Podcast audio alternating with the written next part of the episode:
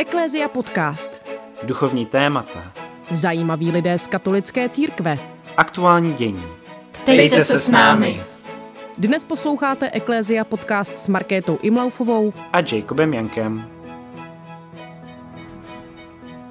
Naším hostem je paní Jitka Rosypalová. Vystudovala Pedagogickou fakultu Univerzity Karlovy, obor zbormistrovství, hudební výchova a český jazyk a dále operní zpěv na Pražské hamu. Jitka je zbormistrně kapely Kapři, kterou založila před 15 lety. Vedla také chrámový sbor u svatého Antonína na Praze 7 či skupinu Ruach, která interpretuje židovskou hudbu.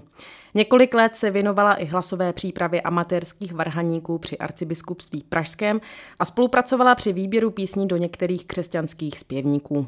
V současnosti vyučuje na gymnáziu Jana Nerudy v Praze český jazyk a hudební výchovu. Věnuje se také solové koncertní činnosti. Mimo to je Jitka vdaná a má dvě děti. Tématem této epizody je duchovní a liturgická hudba. Milá Jitko, díky, že jsi přijala pozvání do našeho podcastu. Moc děkuji za pozvání. Začněme hned první otázkou eh, s nadcházejícím celostátním setkáním mládeže v Hradci Králové, kde budete s kaprama z kapelou Kapři zpívat. Těší se na to? Jsi nějak nervózní? A jak na tebe ta celá akce působí? Tak já se těším moc, myslím, že kapři se těší všichni. A čím víc, se to blíží, tak tím myslím, že se těšíme víc a víc, taky tím víc a víc pracujeme a ještě budeme zkoušet. A těšíme se na to, že to bude setkání s dalšími uh, mladými a taky s duchovním programem, protože to mám asi celkově na těch setkáních, kde hrajeme nejraději, že se vlastně člověk díky tomu taky dostane uh, i někam, kde by třeba sám nebyl, nebo vyposlechne různé přednášky, nebo uh, různé duch, různá duchovní slova, uh, ke kterým by se třeba vůbec nedostal. Takže pro nás je to velká příležitost a samozřejmě, že to je velká výzva hrát pro tolik mladých.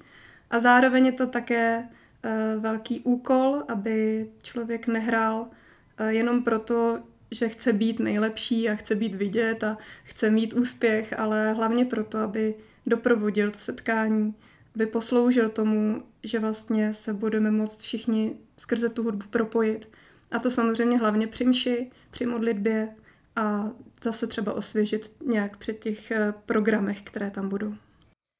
Naším tématem je duchovní hudba a my o tobě víme, že zatímco k hudbě si byla vedená od malička, tak k té duchovní hudbě se dostala až později. Tak eh, jak se dostala k těm křesťanským písničkám a k duchovní hudbě? Ono to není úplně jako by k duchovní hudbě uh, později, protože mě vlastně hudba bavila vždycky, i když nejsem z rodiny, která by byla uh, věřící. Ale samozřejmě hlavně k té rytmické jsem se dostala až potom, v podstatě až po křtu. Já jsem pokřtěna ve svých 16 letech a ta cesta moje byla taková zajímavá, že uh, vlastně vždycky, když si na to vzpomenu, mimochodem teď je to letos slavím 20 let od svého křtu, takže to je taková hezká příležitost si to zrekapitulovat, ale uh, celkově nějak do církve mě to vždycky táhlo.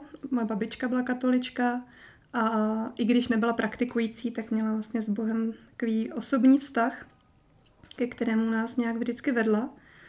A já jsem si pak postupně tu cestu taky vlastně nacházela, eh, zároveň mě to lákalo, zajímalo a je třeba zajímavý, vždycky si to znovu uvědomím, že eh, vlastně i do kostela jsem tak jako toužila zajít, pomodlit se a vlastně jsem se nějakým nepřímým způsobem dostala takhle třeba k paně Marii a k růženci uh, skrze lidi, kteří se zrovna modlili v kostele uh, a i skrze konkrétní postavy, které mě třeba oslovily uh, v kostele a společně jsme se potom modlili v době, kdy jsem ještě vlastně vůbec nebyla v církvi. Takže ještě vlastně bych řekla rok předtím, než jsem, než jsem vlastně vstoupila vůbec do církve, tak jsem vlastně měla ten vztah k paní Marii.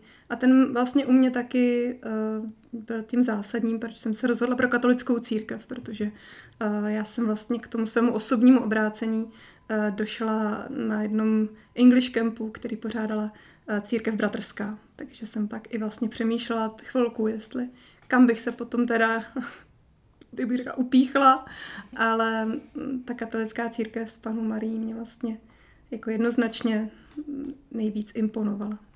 A eh, jak na tebe působila třeba ta chrámová hudba? Často v těch kostelech zpíváme z těch kancionálů, že jsou tam ty žalmy. Co se týče jako úplně kostela, té kostelní hudby, protože ta chrámová hudba samozřejmě, když se člověk dostane i, když jde třeba na, na koncert a má tu duchovní hudbu, to může slyšet requiem v koncertním provedení třeba. Takže to je byla ještě jakoby jiná kapitola. K té kostelní já jsem se vlastně před obrácením až tak moc nedostala, protože v těch kostelích zase tak často jsem, jsem se tam vždycky bála jít na mši, protože jsem nevěděla, co mám dělat a neměla jsem nikoho, kdo by mi vlastně nějak jak mě tam vzal, abych se tam cítila trošku dobře, že na mě všichni třeba nekoukají nebo najednou se tam bude dít, tak jsem jako se tam bála chodit. Takže jsem pořád hledala někoho, kdo by mě tam vzal a byla jsem takhle vlastně jenom asi dvakrát. A potom eh, na tom English Campu tam vlastně se hrála hodně právě ta rytmická, eh, ale mně to přišlo teda tehdy takový jako divný. A pak se to vlastně všechno změnilo a to eh, ten můj pohled k tomu vlastně úplně zásadně.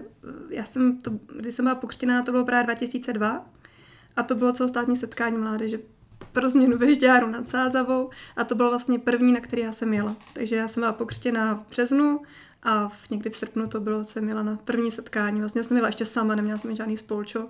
Já jsem prostě jela na tohle setkání a bylo to pro mě jako úžasný. I v tom, že tam bylo tolik lidí, kteří všichni byli věřící. To bylo prostě pro mě jako úžasný zážitek. A tak tam tu hudbu člověk slyšel všude a tak jako vlastně mě to hrozně nadchlo v tom, že tou rytmickou hudbou, tím, že ty texty uh, jsou psaný aktuálně s jazykem, kterým člověk rozumí, tak se tím člověk může modlit. A to mě jako hrozně oslovilo. No a vlastně pak už to netrvalo dlouho právě přes Michála Špilara, asi do roka mě, mě dostal k tomu, abych jela eh, vlastně poprvé na jump a tam jsem teda postupně, než jsem zpívala v té kapele a potom jsem ji vlastně 8 let vedla a bylo to, bylo to jako úžasný zážitek pro mě, ta spolupráce s Michálem protože tam jsem se dozvěděla vlastně to hlavní, co mě jako ovlivnilo na celý život v té hudbě, v téhle té rytmické. A to je vlastně ta pokora, se kterou to člověk musí dělat.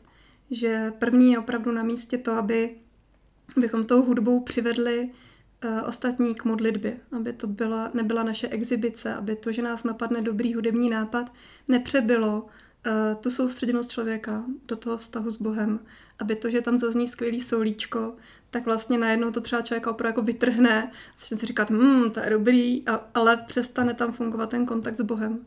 Takže to bylo jako hodně co, na co jsme si tam vždycky dávali pozor na tom jumpu. A druhá věc byla i ta, že jsme opravdu vždycky se modlili, modlili jsme se před zkouškama, před zpíváním, modlili jsme se uh, za nás navzájem, svěřovali jsme tu naši produkci opravdu do božích rukou a zvali jsme Boha vždycky mezi sebe.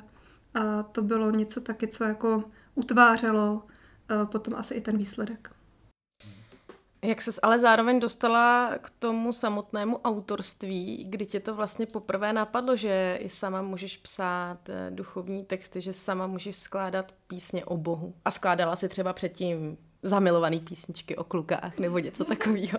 O klucích vlastně vůbec jsem nepsala. Ale psala jsem si básničky uh, většinou vlastně i ve volném verši, ten mě vždycky bavil nejvíc, takže to se ani pak nedalo nějak zhudebňovat, což bylo jako jaký mínus. A vždycky mě to hrozně lákalo. Uh, vlastně by se mi to i líbilo být nějaká jako písničkářka, akorát prostě ta smůla, že holt mě nikdy jako nenapadly ty rýmované texty, aby to nebylo jako triviální. Takže mm, na tom to vlastně vázlo. A tě, dlouho mě to jako mrzelo, protože ty hudebních nápadů jsem měla dost, ale neměla jsem žádný texty, který bych mohla zhudebnit a nechtěla jsem dělat tak nějaký kliše, kterých máme taky hodně v téhle hudbě. A pak to vlastně, takže jsem si složila pár takových drobných a pak to vlastně odstartovala uh, ta písnička, kterou jsem napsala právě na celostátní setkání mládeže 2012, kde jsme hráli pro změnu ve Žďáru nad Sázavou, kde jsme hráli s Capri um, už tehdy. A uh, já jsem měla v šuplíku napsanou uh, Lásku neuhasí. Uh, vlastně jako melodii, možná, ne, neměla jsem ani text, měla jsem jenom tu melodii. Měla jsem jenom melodii a říkala jsem si tak, dobrá melodie, ale co s ní, tak jsem si ji nechala v šuplíku.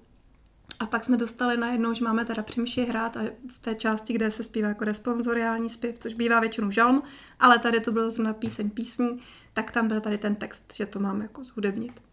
No tak uh, jsem přemýšlela a říkala jsem si, nedalo by se to nějak využít k tomu, co jsem kdysi napsala tu melodii. A tak se to tak do sebe najednou zapadlo a vlastně ty sloky už pak nebylo vůbec těžké jako dovymyslet. A vznikla z toho vlastně tak ta písnička Lásko neuhasí.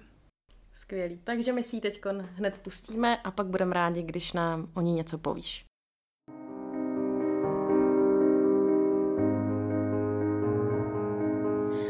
Lásku neuhasí ani velké vody a řeky ji nezaplaví.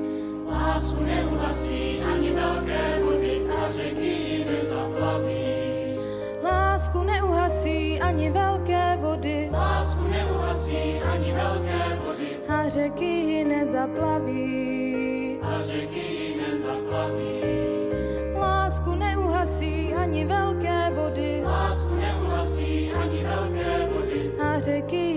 Nezaplaví. A řeky ji nezaplaví.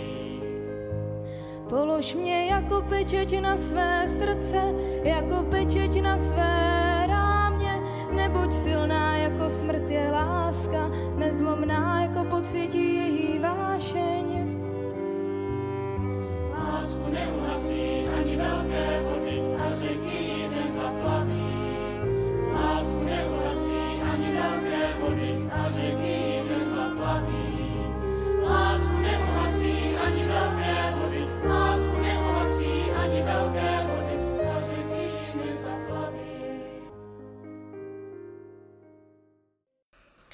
Tak to byla píseň Lásku neuhasí a jestli se teda dobře počítám, tak je na světě už 10 let. V této konkrétní podobě. Měnila se pak ještě nějak, nebo už tak, jak jste to tehdy zaspívali na, v tom žďáru, tak tak zůstala z kapry až do teď? Zůstala skoro stejná. Teď jsem poslouchala ještě jednou pořádně, že na té nahrávce tehdy, my jsme tam hráli v různých variantách, tak uh, myslím, že housle tam hrajou trošku jinak, než jsem tam vypisovala, uh, ale jinak zůstala stejná a popravdě asi bych ji vůbec nechtěla měnit. Mám na ní, jako, mám to takhle s ní spjato, že, že takhle je taková, jaká má být. U toho, od té lásky neuhasí, vlastně najednou vznikla taková první, taký první impuls, kde vzít texty. A to bylo pro mě úplně stěžejní. A trošku to ještě potom trvalo nějakou dobu.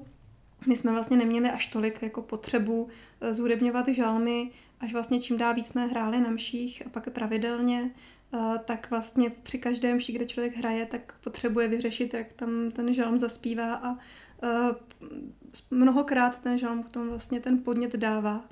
A já jsem v jednu chvíli potom došla k tomu, že vlastně mě žalmy začaly zajímat i po té stránce teda jako textu a obsahu a úplně mě nadchly. No to bylo takový jako přelomový období, kdy jsem zjistila, že vlastně nemám uh, problém s tím mít texty, protože jich je plná Bible a, a že ty žalmy jsou použitelný uh, tak, že člověk opravdu vezme tak, jak tam jsou a dá je vlastně do toho modelu, který se používá při myši, to znamená, vznikne nějaká antifona a potom už třeba ten úmysl můj byl ten, že jsem chtěla, aby, aby ty žalmy měly tu stejnou formu, té antifony, na toho refrénu a potom vlastně nějaký nápěv, který by bylo ideální, kdyby se dal obměňovat podle toho, jaká zrovna je mše, tak který, eh, čeho se týká, tak by se mohly dávat ty aktuální texty. A nakonec teda vlastně takhle vzniklo eh, CDčko žalmění, se kterým jsme my i jako takovým projektem několik, vlastně možná i let koncertovali. Z toho zmíněného alba nebo CDčka Želmění je i další naše ukázka, kterou je píseň Vždyť Bůh tě zná.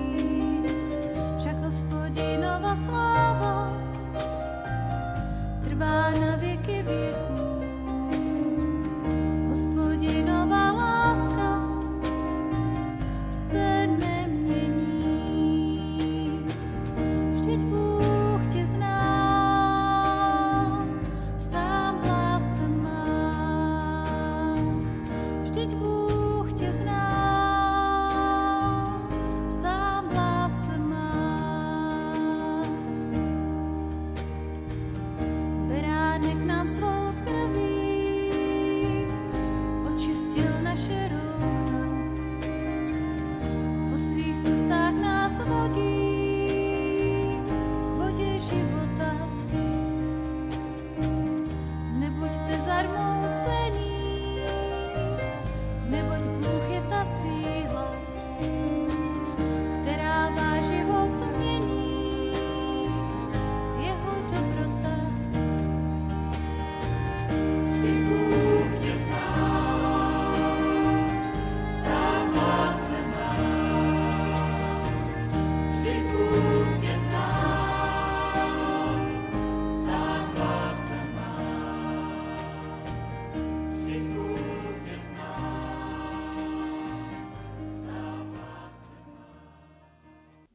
To byla písnička Vždyť Bůh tě zná. A jaký teda konkrétní žalm třeba je s ní spojený?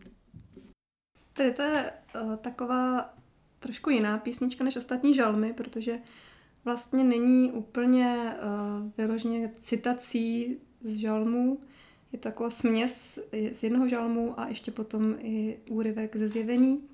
A tehdy ona vychází, tahle píseň, z jedné konkrétní události, kdy jsem se dozvěděla uh, vlastně o jedné tragické události, uh, kdy mladí skauti někde na cestě v cizině zažili nebo prožili nějakou vychřici, šli se někam schovat a na jednoho z nich spadla, spadl tam nějaký trám z staré stodoly a nepřežil to. A tehdy jsme, nás to jako víc lidí zasáhlo. Já jsem je vlastně ani neznala osobně, ale byla to taková ta situace, kdy se člověk setká se smrtí uh, mladého člověka a to člověka vždycky zasáhne a klade si znovu ty otázky, které s tím vždycky souvisí, kde vlastně v tuhle chvíli, jak tam vůbec nějak zakomponovat Boha, kde on stojí, jak se to vlastně mohlo stát, proč se to stalo a jak se s tím vyrovnat. A tak jsem tehdy hledala nějak tu odpověď, hledala jsem ji v písmu a, a našla jsem tam právě slova toho žalmu. Člověk je jako tráva, rozkvétá jako kvítí, sotva se přežene vítr, už tu není. Taková skutečně ta, ta pomíjivost toho života, kterou si člověk vždycky uvědomí. Ale to, co je důležité, je právě ta druhá část, která je z toho zjevení. A to je beránek nám svou krví očistil naše roucha. Tam je to vyběl naše, naše roucha, skutečně jako doběla tím tou svojí obětí. A najednou vlastně člověku dochází, nebo mě v tom došlo, vlastně jsem došla k jakoby vývoji, který vyznívá potom v tom refrénu, je to, že není tak ani důležitá odpověď na to, proč se ty věci staly, nebo jak to bylo, ale vlastně to, že co pro nás udělal Bůh a to, že Bůh nás vede. A jak, jak ten náš život bude vypadat a kam, jestli zítra skončí, nebo jak to bude dál, že jako kdyby je jedno, protože Bůh nás má rád. Bůh tě zná. Bůh tě zná a prochází s tebou všechno. A to je vlastně nejdůležitější odpověď na všechno v našem životě. Často přímší zpíváš, nebo tam hrajete s kapelou, neboješ s tím, že se při temši nedokážeš soustředit nebo pořádně jako pomodlit, když tam člověk musí zařizovat aparaturu a starat se o to, aby zaspíval pořádně, aby ta kapela se sešla a tak dále. Rozhodně bojuju. Myslím si, že, že není možný, aby s tím nikdo nebojoval.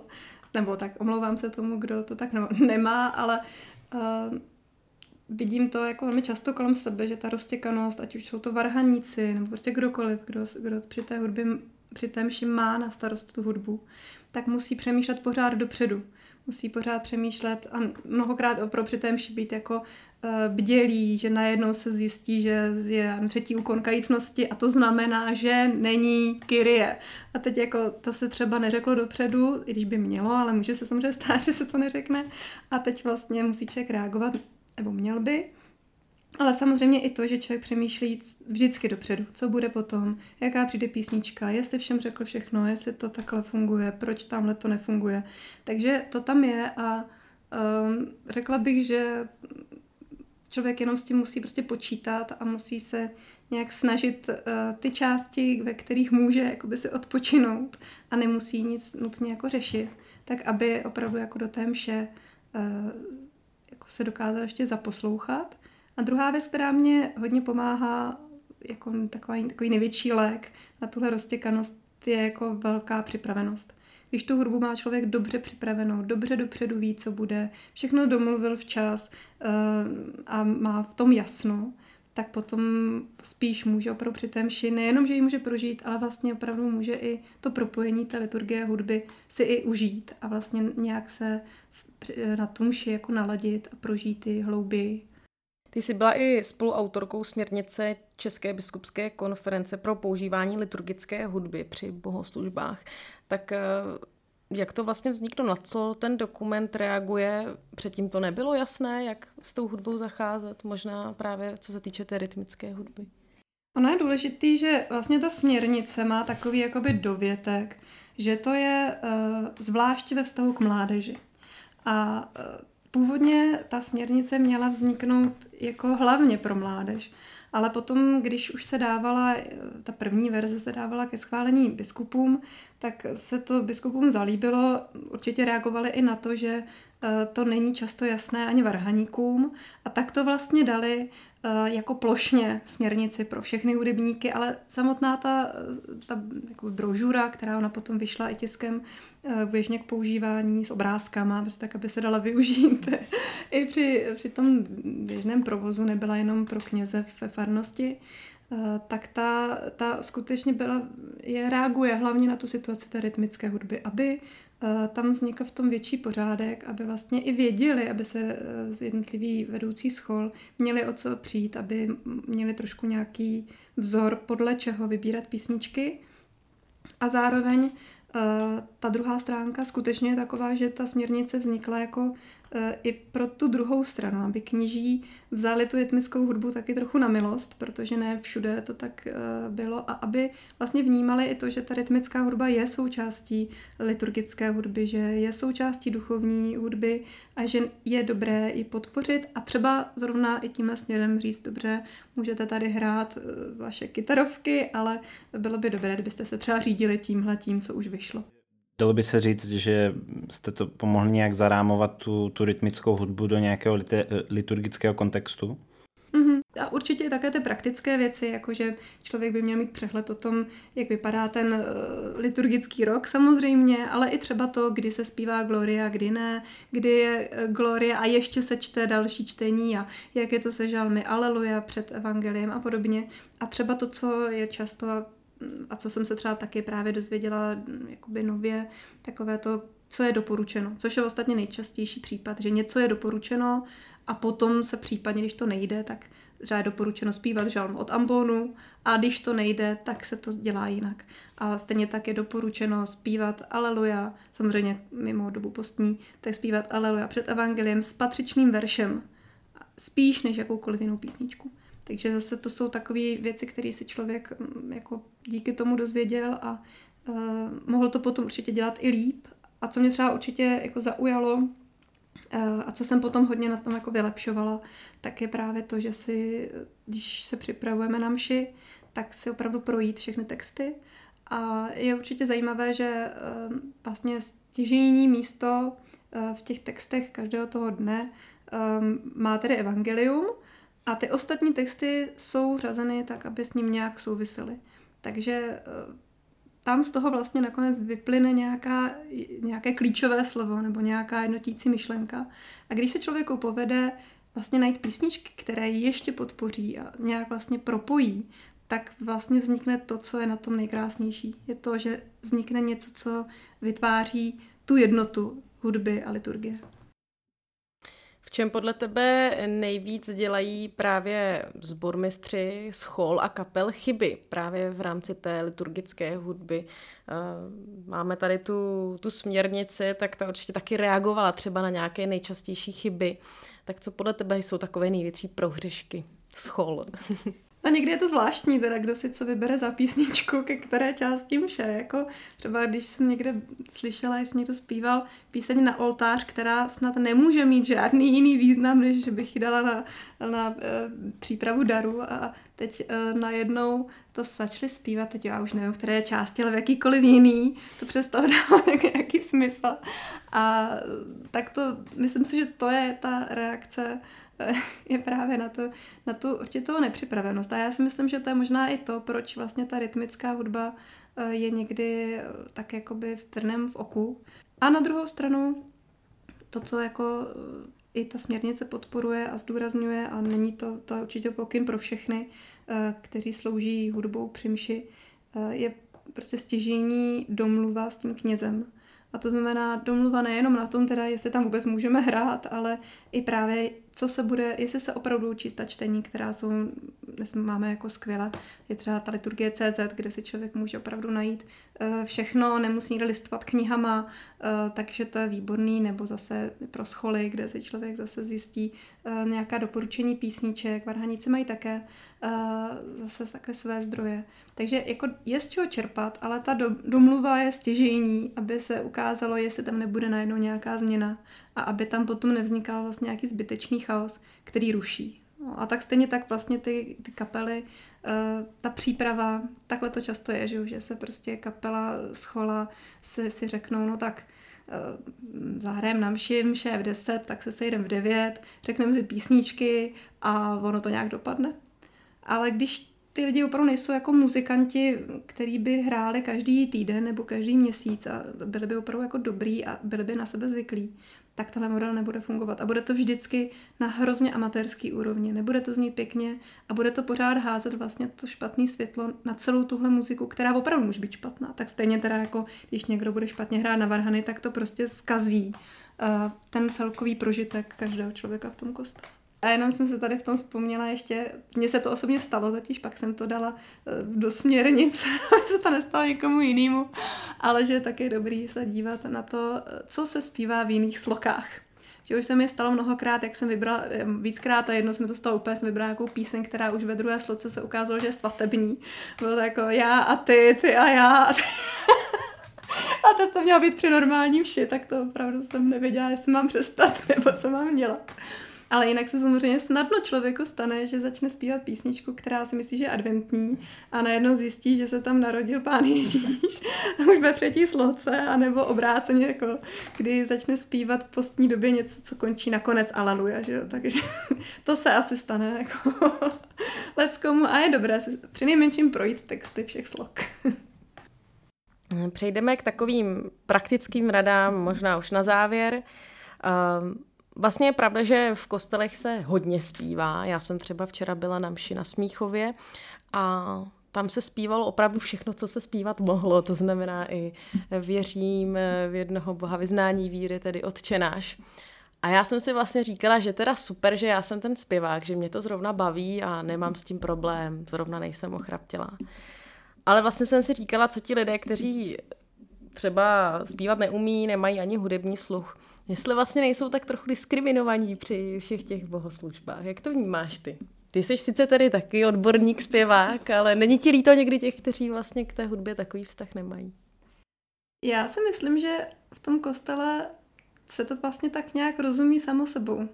Že mi vlastně ani nepřijde, že by tohle někdo, nevím, ale myslím si, že tam možná nikdo jako neřeší. A že spousta lidí, i když vlastně třeba nespívá nějak, že by šli zpívat do sboru, takže vlastně se nějak přidají a nemají z toho pocit, že by jako je to jako štvalo, nebo že by je to nějak rušilo, že by nemohli se vlastně modlit. A že ten, to, proč je vlastně při, při bohoslužbě zpěv a není to jenom, jenom ta hudba instrumentální, což by si taky člověk mohl říct, že by tam mohla být, ale je tam záměrně ten zpěv, a který vlastně eh, působí a má působit a vždycky působí tím stmelujícím účinkem, to, že vlastně lidi zpívají společně a všichni zpívají to stejný a těmi jedněmi ústy teda něco vyznávají a zároveň samozřejmě i s tou hudbou uh, ta hudba samozřejmě nějak vyjadřuje nějaké emoce, takže to jsou dvě důležité věci, které s tím zpěvem souvisí, proč se to třeba nerecituje a má to větší jako význam, když to zpívá. Takže myslím si, že nejspíš bych řekla, že vlastně i tak člověk očekává při tom, že zpívat bude. Já vlastně někdy bojuju spíš obráceně s tím, když je tam vše, pak někdy říkám, jako že, aby to zase nebyl muzikál, jo, že někdy se prostě do toho dá všechno, co může se zpívat a natáhne se to ještě dalšíma zpěvama a zpěvama, až jako uh, se trošku rozmělní ta liturgie. No, vlastně člověk začne, už, už je to prostě dlouhý a je to vlastně pořád jenom, jenom zpěv. Takže myslím si, že tam jako všechno má to svoje místo, ale zase tím, že většinou ty různé odpovědi tak jsou jako chorálně, tak zase se tam můžou střídat třeba ty styly. Takže to člověk jako neukolíbá, anebo prostě zase tam každý může najít to, co má prostě třeba rád, nebo čím se může modlit, no, což je někdy těžký, že, že každý to má trošku někde jinde a najít, něk, někdo opravdu se tou třeba rytmickou hudbou nemůže modlit, prostě mu to fakt nejde a někdo zase má problém s tím s nějak uh, se propojit s texty v kancionálu, který opravdu teda už jsou, je to, je to, ty texty jsou prostě do určité míry fakt jako zastaralý. Jenom ze 14. století, to je no. docela nedávno. Je tam škoda, že, že tam vlastně nevznikl, že tam nepřišla ta vlna, která přišla třeba v jiných zemích, eh, toho, že by vznikl vlastně nový ten, ten kancionál, který by zahrnoval už tu tvorbu eh, třeba těch jakých 80. 90. let. Takže tohle vidíš třeba, že je něco, co, co by se spřála, abychom měli i tady v Česku a na, na čem by se třeba i chtěla podílet, protože něco přetextovat, to je hrozně náročný, pak, že bys to muselo nějak schvalovat. Na to spíš asi podpora té nové tvorby, no, která by vlastně jako eh, v tomhle tom nemám třeba úplně přehled, kolik takových skladeb, které jsou vlastně novějšího data, eh, tak kolik jich vůbec vzniklo a potom jinak určitě by to byla velká práce, která by musela mít velkou podporu taky z vrchu a musela by ta podpora být teda i finanční, no, což je vždycky samozřejmě těžký a pak se otázka, že o čemu se vlastně dá nějaká ta priorita. No. Mě by ještě zajímalo, eh, když se bavíme o praktických hradách, jestli jsou nějaké pravidla pro kněze, kteří neumí zpívat. Myslíš, jako jestli by mě neměla nějaká supervize, která, by, která by rozhodla. Minimálně nějaký biskup úplně v poslední řadě a prostě... Zmáčknul by červený tlačítko jak superstar. no, tak, eh, no, myslím si, že dost často jako kněží jsou taky soudní. Někdy bych řekla až vlastně i zbytečně, že jako zase podceňují ty svoje schopnosti a vlastně umí zpívat a třeba řeknou, já tady v tom se nejsem jistý, tady či zpívat nebudu a bylo by to přitom fajn. Takže to, to jsou jako určitě obě stránky, ale myslím si, že nějaký jako vyložený jako zákaz ve smyslu neumíte zpívat, bylo vám to uh, v semináři určeno, že teda ne, nespívejte, tak to asi úplně není. Ale jsou potom takový ty uh, jako různé, různé příležitosti, kde se kde je vyloženě jakoby doporučení, třeba uh, o velikonocích se zpívá ten exultet, který má primárně zpívat kněz. A když to nejde, protože to taky dost dlouhý, je těžký a je to, to je opravdu jako náročný zpěv, tak pokud prostě se na to necítí nebo to ne, nemůže zpívat, tak potom to má zpívat jáhen. A pokud ani ten jáhen toho není schopný nebo prostě z různých důvodů to nemůže zpívat, tak teprve potom to zpívá nějaký teda zpěvák, který k tomu určí. No. Takže tam pak jsou jako takovéhle pravidla, kde je třeba vložně jako řečeno, tohle by měl zpívat kněz. A potom teprve, když už to fakt není možný jinak, tak se to potom může nahradit. No. Tady schválně teda možná na závěr přečtu takový úryvek, který je právě také teda v té směrnici, ale vlastně je napsaný jinde, uh, že ta liturgická hudba pomáhá objevit plný význam obřadů, ze kterých sama získává hodnotu. Je tedy integrální a nezbytnou součástí liturgie.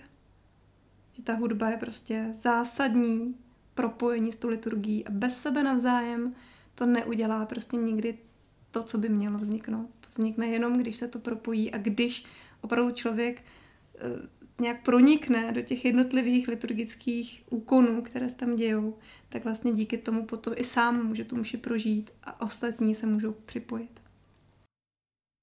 Já myslím, že na téhle notě bychom to mohli ukončit.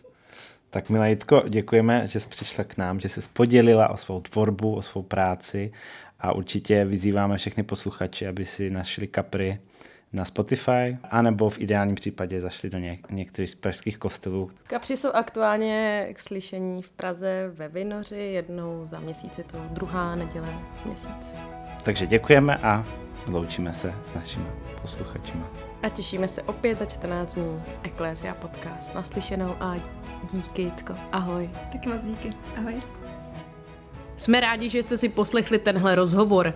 Pokud se vám líbil, neváhejte se ponořit do dalších našich epizod. Aby vám neunikl další zajímavý host, klikněte už teď na tlačítko odebírat.